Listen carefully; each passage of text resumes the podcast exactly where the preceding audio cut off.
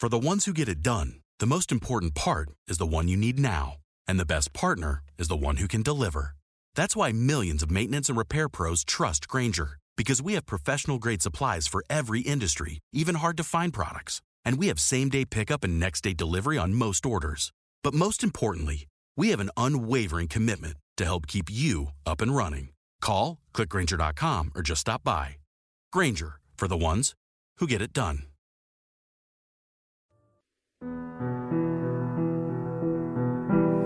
You are listening to the Already Gone podcast, sharing stories of the missing, the murdered, the mysterious, and the lost.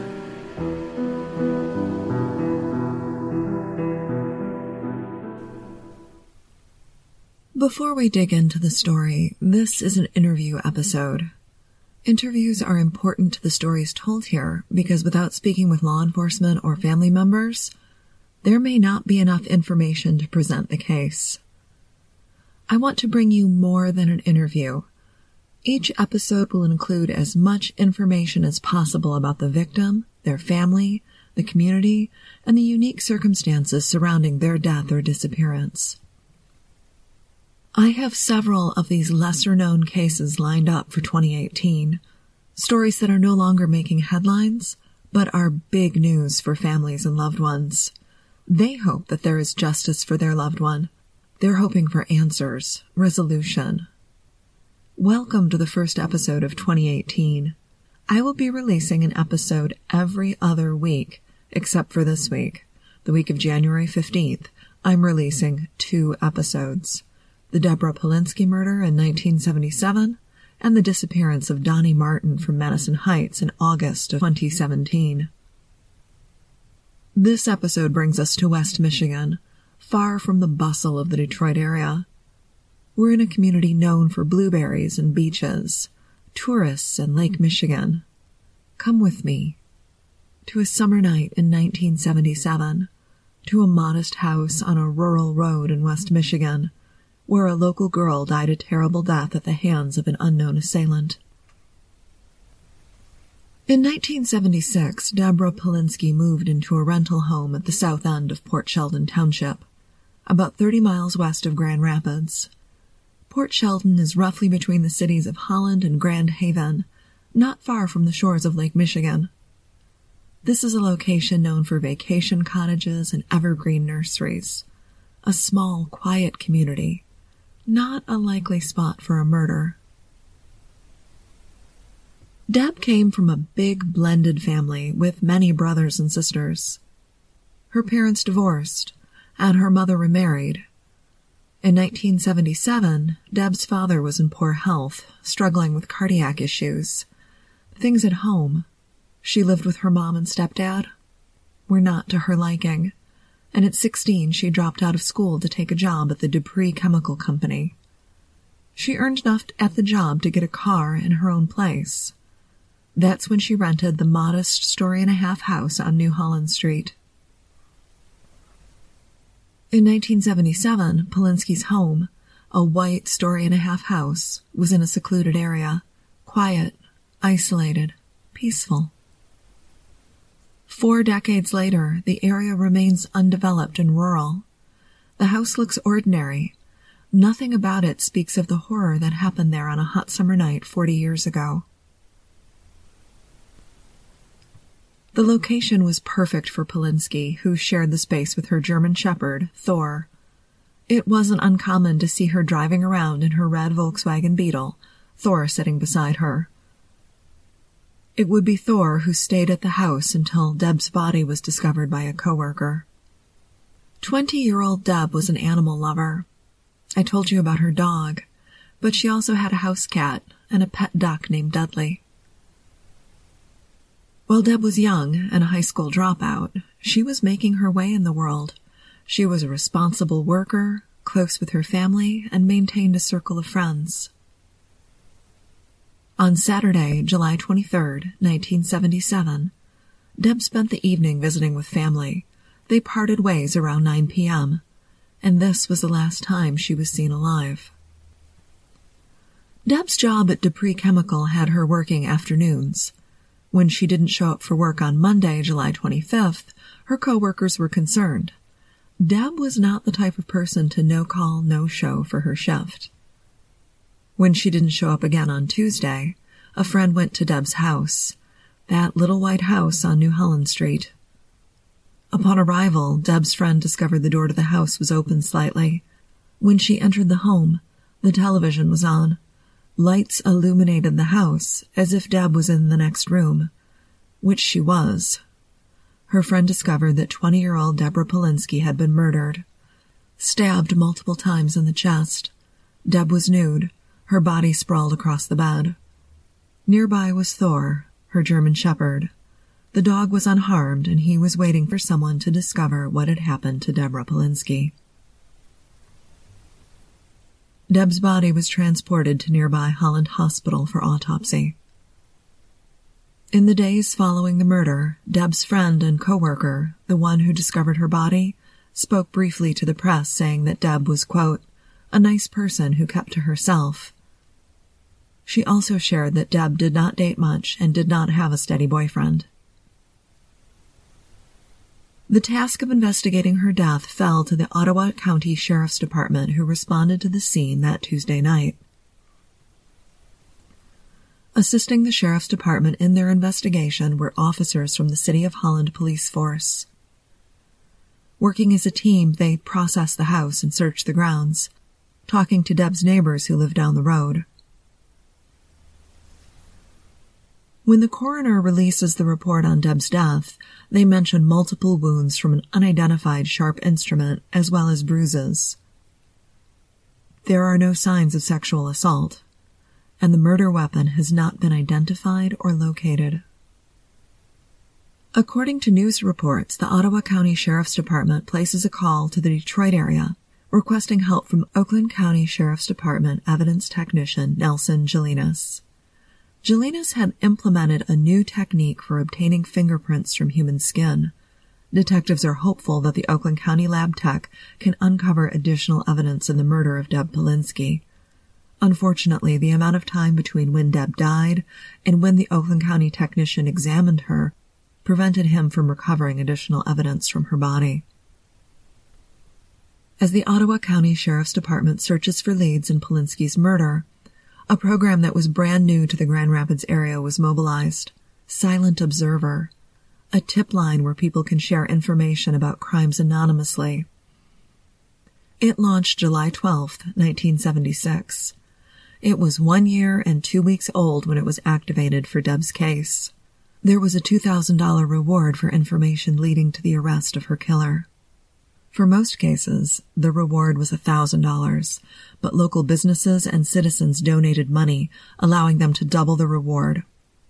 While $2,000 doesn't seem like much, in today's money the reward would be $8,000.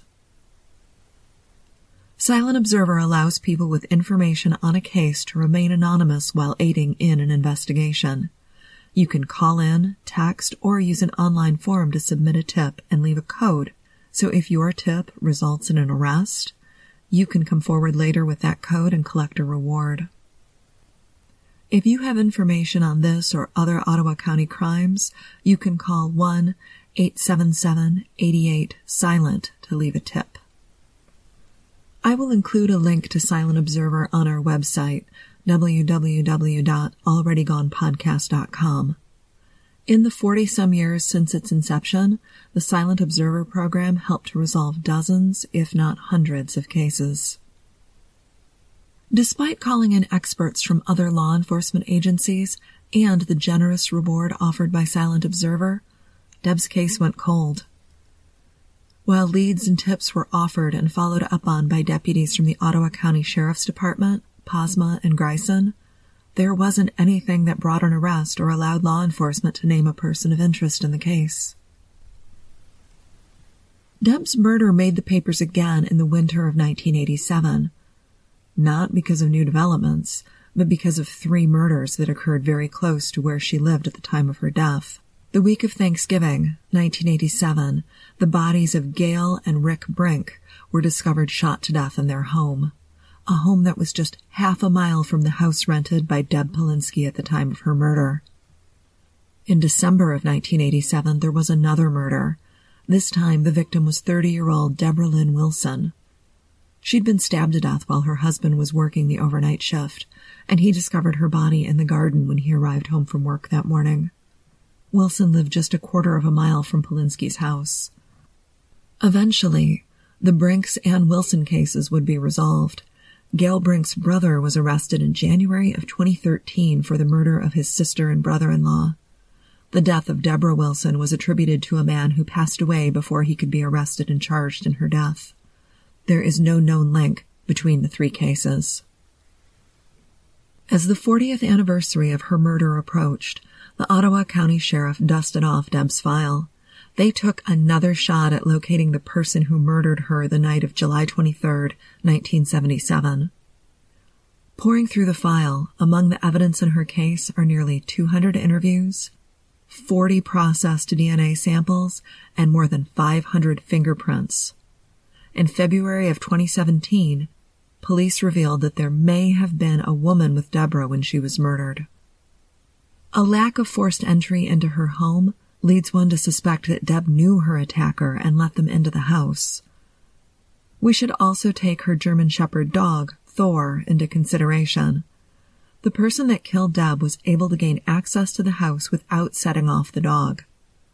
While it's possible that the crime was committed by a stranger, I think it's more likely that Deb knew her killer and welcomed them into the house. Because where she lived was so isolated in a rural area, hundreds of yards from the nearest neighbor, no one heard the struggle that led to Deb's death. No one saw the killer's car parked near her home that summer evening. Her house didn't have much in the way of outdoor lighting, and these rural roads are not illuminated with streetlights. Deb's friends and coworkers described her as well liked, a good worker with no known enemies. While Deb did date sometimes, there wasn't a recent breakup or a bitter ex-lover in the picture to fixate on. We don't have an eyewitness or a murder weapon, but what we do have is a dedicated team of detectives from the Ottawa County Sheriff's Department, and they worked hard to find her killer in 1977, and now, today, we have a new team working on her case. They've spoken to people who knew Deb, her many siblings, and even her mother and stepfather, who are still alive, and they still hope to learn who took Deb from them so many years ago. Recently, I spoke with detectives at the Ottawa County Sheriff's Department. They're working on Deb's case, and I have an update from them to share with you. And gentlemen, can you please introduce yourselves for our listeners? Uh, Detective Jeremy Baum. Detective Steve McCarthy. Thank you. I um, really appreciate you taking the time to talk with me this morning so I can share Deborah's case with our listeners. And I just wanted to ask you some questions about the crime itself, and then we can get into what you've been doing over the last couple of years to work towards getting her case resolved. Okay. At the time of her death, Deb was renting a house in Port Sheldon Township, and while I've looked up her house on Google Maps and it appears relatively unchanged, can you tell our listeners about the location and about the house itself? Sure. It's um it's a it's a white farmhouse. It's kind of it's a multi-level farmhouse that sits on the north side of uh, New Holland Street between 144th Avenue and 152nd Avenue. So it kind of borders Holland Township and uh, Port Sheldon Township. So it's actually just on the um, just into Port Sheldon Township. So, and the house is just um, it's actually you know a pretty big house for someone just single to be renting, but and on uh, 40, I think it's about 40 acres of property. So it's a nice property there that butts up to uh, a couple blueberry fields right around there, which are still. I mean, they were there back in '77, and they're still there now today in 2018. So it's in a pretty rural area. Correct. It was then, and it still is today. Largely unchanged. Yeah, it's it's uh, kind of eerie, unchanged. It, the house itself and even the area is pretty much similar today. Okay, there's no street lights. It didn't even look like the house had a driveway. No, it it did back then, but now it's it's kind of it's bizarre. It's you know no one. There's only been a few residents since um that time frame. So, and I don't know how, when the last resident's been in there. So, th- there's not a really good driveway now. There used to be a uh, like a little barn for, um, you know, maybe I don't think cars were in there, but uh, that's been torn down. So, yeah, there's not much of a driveway. When we we've gone back in there to do measurements and stuff like that, and kind of uh, video and photography, you know, do some photography, but um, there's not much for parking in there. Okay. What about neighbors? Was there anyone close by that might have heard or seen anything? There, the closest neighbors would have been. Um, what's that? A few hundred yards. Yeah, probably a few hundred yards, and there was a, a neighbor kind of off of 152nd that was always contacted. The Hoffmans were their names, and uh, they they were contacted a lot when this first came out, but they were probably one of the closest. They their dog was barking a lot, and then they didn't really hear anything, um, but th- that would probably be the closest. Okay. So their dog when you say their dog was barking a lot the night that she was attacked, we're that we're Well, theorizing We don't. That's that's the the deal. We don't know exactly. I mean, it's hard to tie down exactly which night. There's been a lot of information back then that they thought it was a Saturday night, but we're once we took over the case again, we're not convinced that it was a Saturday night. We're we're more convinced it was either a Sunday or Monday, uh, based on our investigations and our experiences um, working homicides and death scenes over the years. So. Right, and forensics in 1977 is a world apart from what we can do now and what we know now. Exactly. Much different. Okay. And they're, they're, the pathologists back then were they do a, a good job, but our forensic pathologists now are, I I would say, a ton better. Absolutely, because if I remember correctly, her autopsy was done at the hospital, and it was a pathologist, but not necessarily someone who specialized in working with murder victims like we see today. That, yeah, that's correct. Can you tell us, was there a sign of a break in at her home? There was not, not that we could see. No. Okay, and the house didn't look like it had been. Well, I, I should ask, does the house look like it was ransacked based on the photographs you've seen?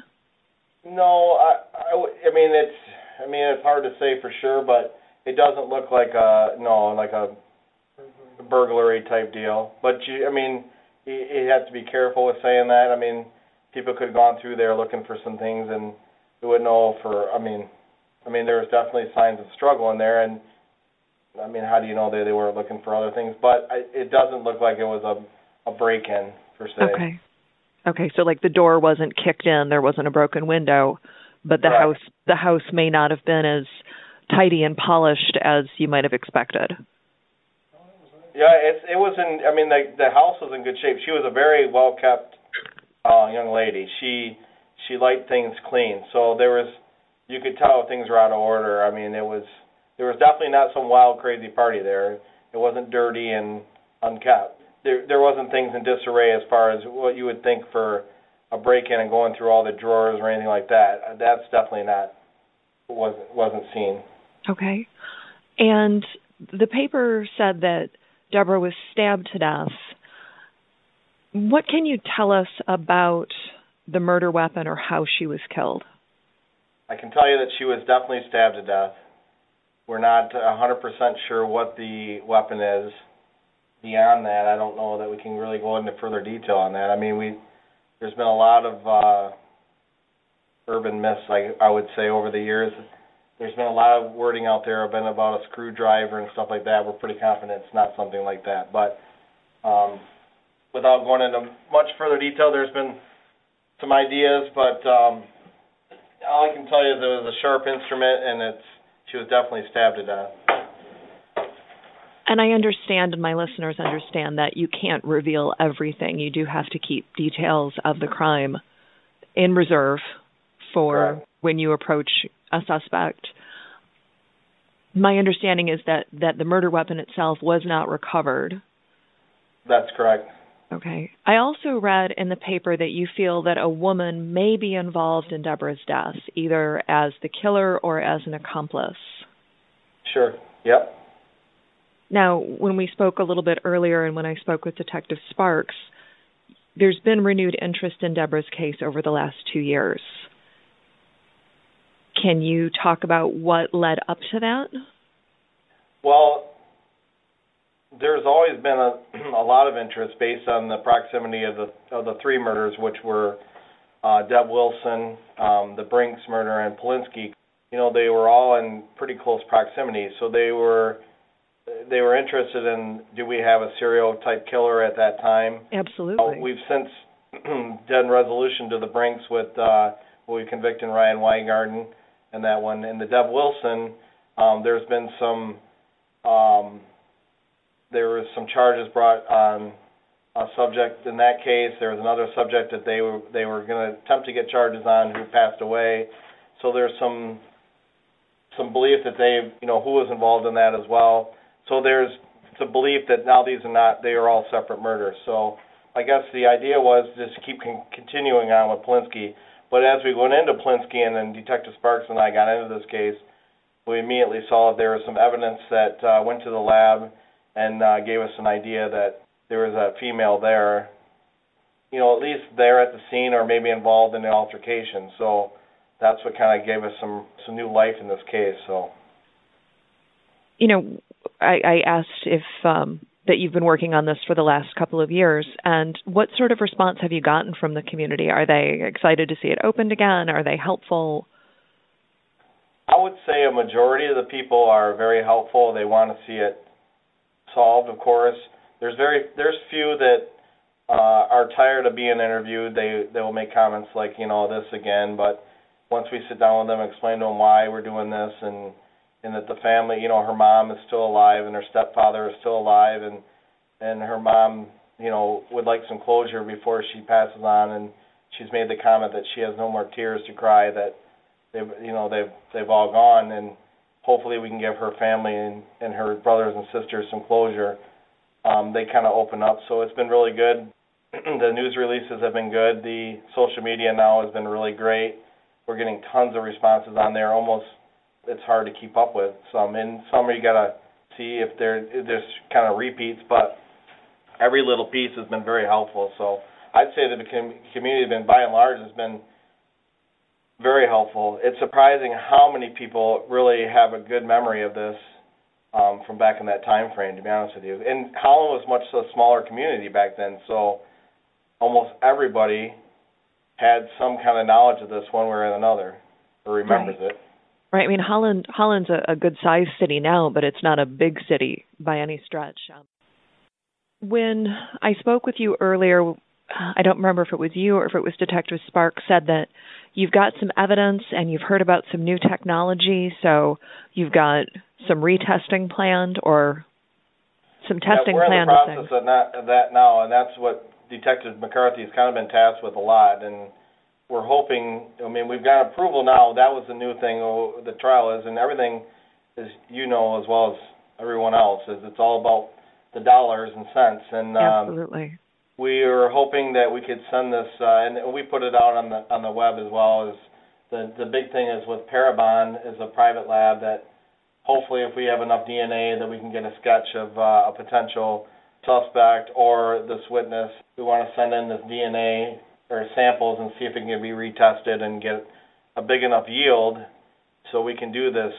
phenotype snapshot. Phenotype snapshot of this person that we have DNA of that's what we're looking at, and if we can get that portrait out, it's been helpful in other cold cases, and then and then you know they're doing very well with that. So, and if it can narrow it down, because with their Parabon, we can narrow it down to white, Hispanic, uh, Asian descent, yeah, African American, their eye color, their hair color, their freckling, which is that could be a huge plus for us. We could narrow our field down by a ton, especially back in in Holland in that time frame, if, say it came back to a Hispanic female, that would narrow it down a ton. Absolutely. In the worst case scenario, it narrows it down to a white European female. That's fine. At least we know we're going in that direction. Yeah. So we're hopeful that that'll help, but we don't know that we'll still get enough yield for that to happen. But we're going to take the shot. We have nothing to lose at this point. It's 40 years old. We're going to do it. I've shared other cases with my listeners, particularly or most recently the Renee Sweeney case out of Sudbury, Ontario, where they did the Parabon Laboratories facial creation of the suspect and it's startling what they can come up with. It's really an impressive technology and it's getting better every day. You you have DNA from the crime scene. Did you also get any fingerprints or other evidence that you could process? Right. We have a, a fingerprint left at the scene that investigators back then and investigators us included truly believe is from a suspect that was left in the uh, in the crime scene that has not hit an AFIS or IAFIS in 40 years now. Been looked at again recently with the uh, fingerprint expert at um, Michigan State Forensic Crime Lab in Grand Rapids, and he said it's a beautiful print. It could be, it, it, once compared, it would be, it would take no no time at all to be uh, identified. So it's a really good print. So it, investigators there at the scene saw it pretty immediately. We and it has all the other investigators there were compared to that print. It's not theirs, and it's not Deb Polinsky's. She's been compared to it. It's definitely not hers. So on top of that, with the DNA, it kind of leads us to believe that the DNA and the print could be the same person. We're not 100% sure. It could be more than one person, but it's very unusual that we're not getting a hit on DNA or a print. Now, in the episode, I talked about Silent Observer, which was a brand new program. It was only a year old when Deborah was murdered. And I understand that program is still in effect. Correct. Yeah, we use it a ton. So, Silent Observer is one way that if a listener has a tip on the case, that they can share information. And I will put that information up on my website. But what is another way that they could reach out if they have information about the case? Yeah, we have our detective um, administrative assistance number that they can contact. Um, we get tips directly through her. Obviously, on our new Facebook page with the Deb Polinsky page, I've been getting um, private messages right through there, directly through there, which has been great. And I answer all those through them. So go out and contact them either by phone or go out and meet them directly. I will put a link to the Facebook page both on the website and up on my Facebook page so that if listeners want to check it out, they can. And I encourage people that maybe you're not from the area, but your parents grew up in Holland or in the area, to share Deb's case with them because I, I don't know that it's necessarily someone like myself who was very young when Deb was killed, but more likely our parents or an aunt or uncle or a cousin who may know about this case. Right. You know, and I've been sharing. I'm from the east side as well. I grew up on the east side of uh, Michigan too, and you know, a little bit northwest of Detroit. So I wasn't, I mean, real familiar with this before I came over here. Now I've lived over here longer than I did on the east side. So I've been sharing it with all the people on that my my family on the east side of the state, and they've kind of passed it across. But that was the main thing with the social media. The news releases are great for Holland, and it might make it regionally to Detroit area, but we want to reach, you know, California and New York and some of these areas where these people have moved to. Yeah. In Florida, a lot of our people here have gone to a lot of them have gone to Colorado and Florida and Oregon. For some reason, those are the seems like the big states for our our people that have been involved in this case. So if we can reach out to them and and have them keep communicating with their other people that are involved in this case, that's great for us. And it seems to be working, and they're starting to communicate back to me and uh, Matt McCarthy and and to Jake. So and, and then we get uh, more and more tips as we go along. Or people say you've forgotten about this, or do you remember this? Is what's been going on. And one of the things I like to tell my listeners is that if you think that the police already know something that you know, don't make that assumption. Call the tip in anyway and let right. law enforcement make the decision. You know, and even if they made a tip back in 1977, and feel free to try to uh, see if we remember that tip. Could have been lost. Yeah, it could have been lost back then, or make sure that we follow up on that tip.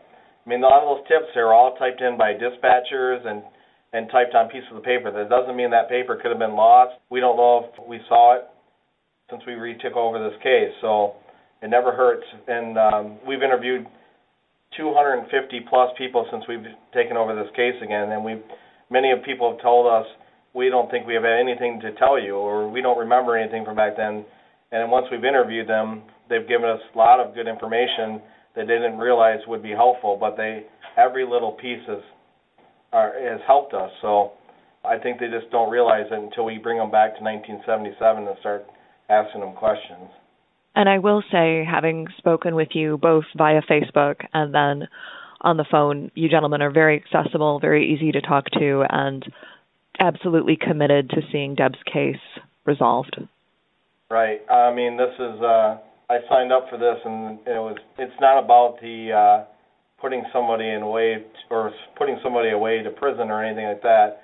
It's really for the family. I mean, it's to give closure to that family, and if you're in this job long enough, that's what it's all about. I mean, that's you giving somebody some justice, and she didn't deserve to die that way, and her family deserves to find out why.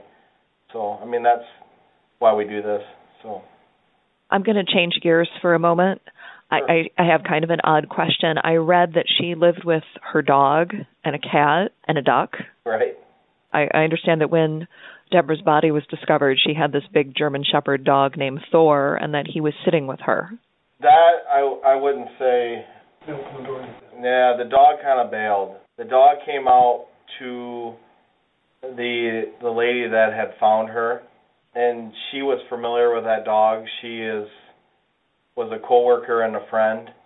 So that lady took eh, kind of put that dog in the car, if I memory serves me correctly. And the dog wasn't right by dad, but the dog was a protective dog. That's why we've always concentrated a little bit on the dog. It was a it was a German Shepherd breed, and it was a it was a protective dog. A lot of people from back then was very afraid of it, and it was an aggressive dog. So the do- dog was definitely around there. The dog definitely had to be around that scene. Now, I mean, I've been in several raids and several altercations with people in, in this job that they act differently in different situations. So it, it's hard to imagine what that dog did. We've been told many times that once she assured the dog when somebody was in the house, the dog kind of stayed away. So, but I imagine if there was a fight ensuing, that dog would have tried to protect her.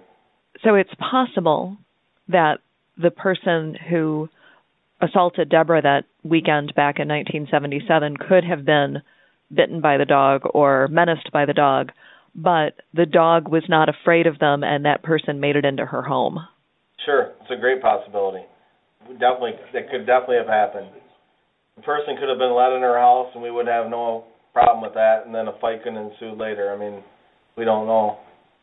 Is there anything that you wanted to share about this case that I did not ask you about? somebody out there somewhere knows something. Yeah, there's. I mean, there's definitely somebody's. Somebody has to know something about this case. There's. We, we truly believe that.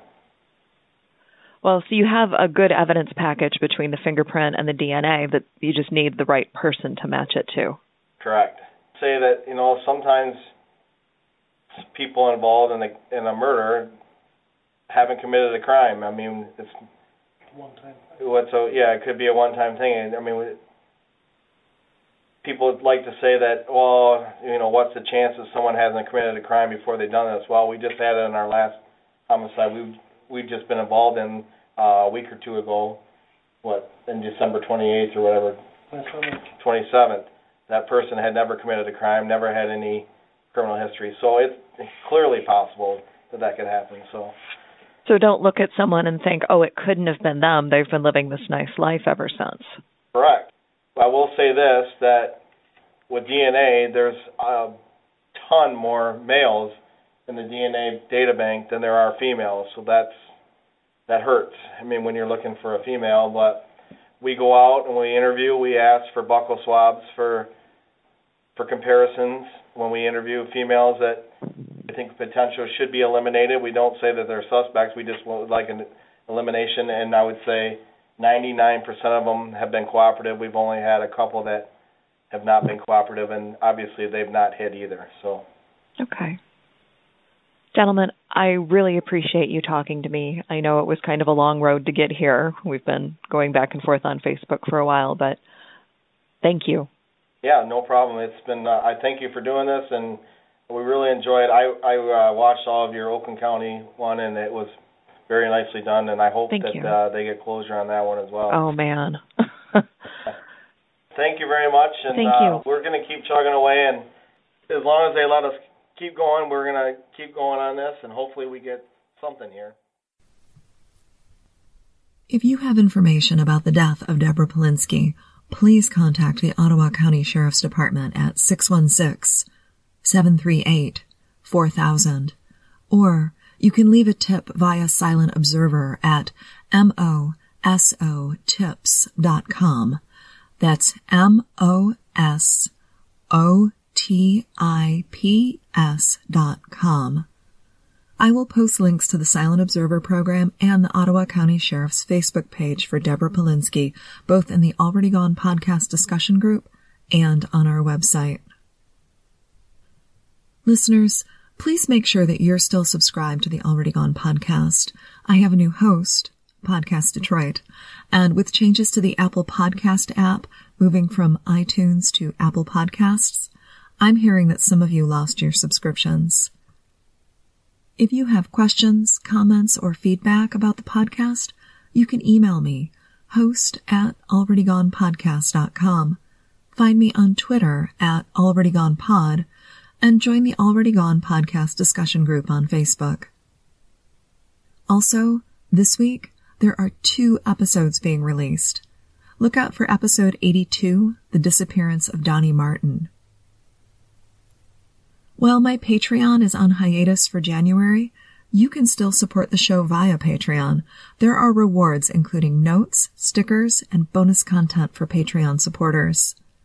I want to thank Christy. She's been a longtime supporter of the podcast, and I appreciate it so much. Thank you, Christy. Also, thanks go out to Rebecca in Arizona and Rebecca in California, Tiffany in Ohio, Donna in Maryland, Gretchen in New York, and Aaron in Texas. Thank you. Thanks also go out to Tim Fluter, who created our theme music, and to Luke Superior for additional music. I'm Nina Innsted, the writer, producer, and voice behind the Already Gone podcast. I appreciate you listening, and please, be safe.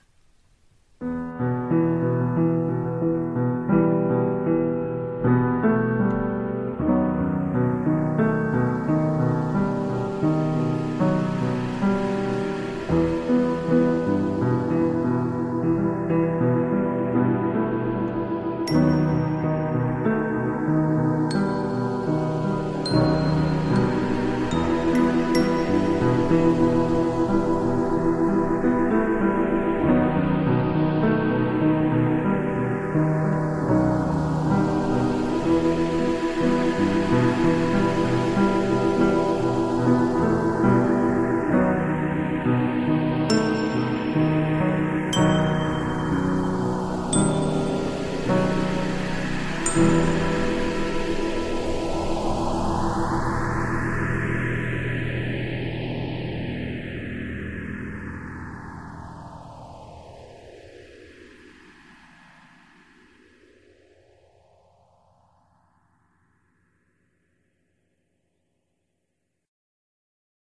Grainger, we're for the ones who specialize in saving the day and for the ones who've mastered the art of keeping business moving. We offer industrial grade supplies for every industry with same day pickup and next day delivery on most orders, all backed by real people ready to help. So you can get the right answers and products right when you need them. Call, clickgrainger.com, or just stop by. Grainger, for the ones who get it done.